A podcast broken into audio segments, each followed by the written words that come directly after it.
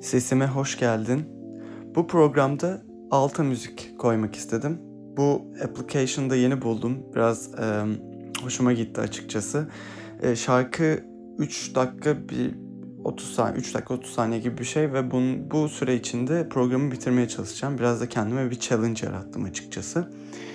Ee, bugün üç tane iş fikrinden aklımda böyle bu aralar dönen ama tabii ki gerçekleşeceğini düşünmediğim ama belki size bir yol gösterebilecek, size bir ufkunuzu açabilecek üç tane fikirden bahsetmek istiyorum.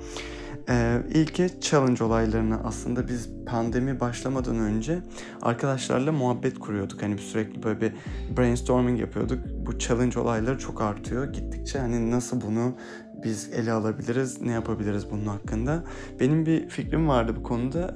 İşte challenge'ları bir application'da yani e, Instagram'dan ya da e, diğer sosyal mecralardan dışında tutarak yeni bir application kurup burada biraz bahis de e, öne öne çıkıyor.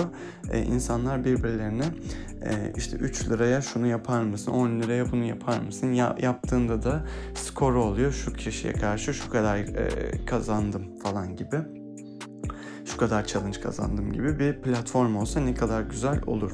Tabi burada e, illegal olabileceğini e, tabii ki siz de e, düşünüyorsunuz ama vergisini veriyorsan bence bir problemi yoktur. Böyle bir neden olmasın dedik. İnsanlar e, kendilerine challenge'lar yaratarak para, kendine gelirler, e, üretebilirler. Böyle bir iş modeli var. E, bunun dışında ee, mesela geçen de Zoom'da arkadaşımla muhabbet ediyoruz böyle. Bir anda e, şakasına böyle ürün reklamı hani Bartu'yla işte şeyin Melihcan'ın yaptığı gibi e, ürün reklamı ama tabii onlar e, geniş kitlelere yapıyor.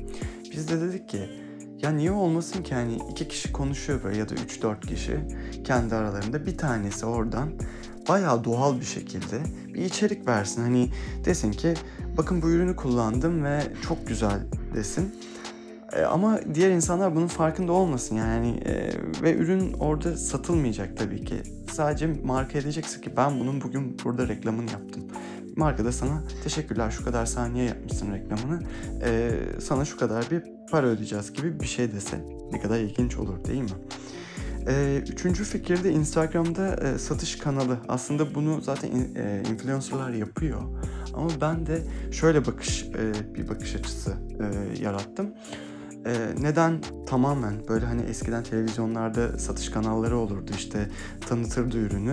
İşte şimdi alabilirsiniz bu ürünü gibi böyle bir e, şey numara verirdi insanlar da sipariş verirdi. Ama ben diyorum ki Instagram'da şöyle bir kanal olsa hani bayağı ürün tanıyorsun ben bunu satacağım size bugün diyorsun.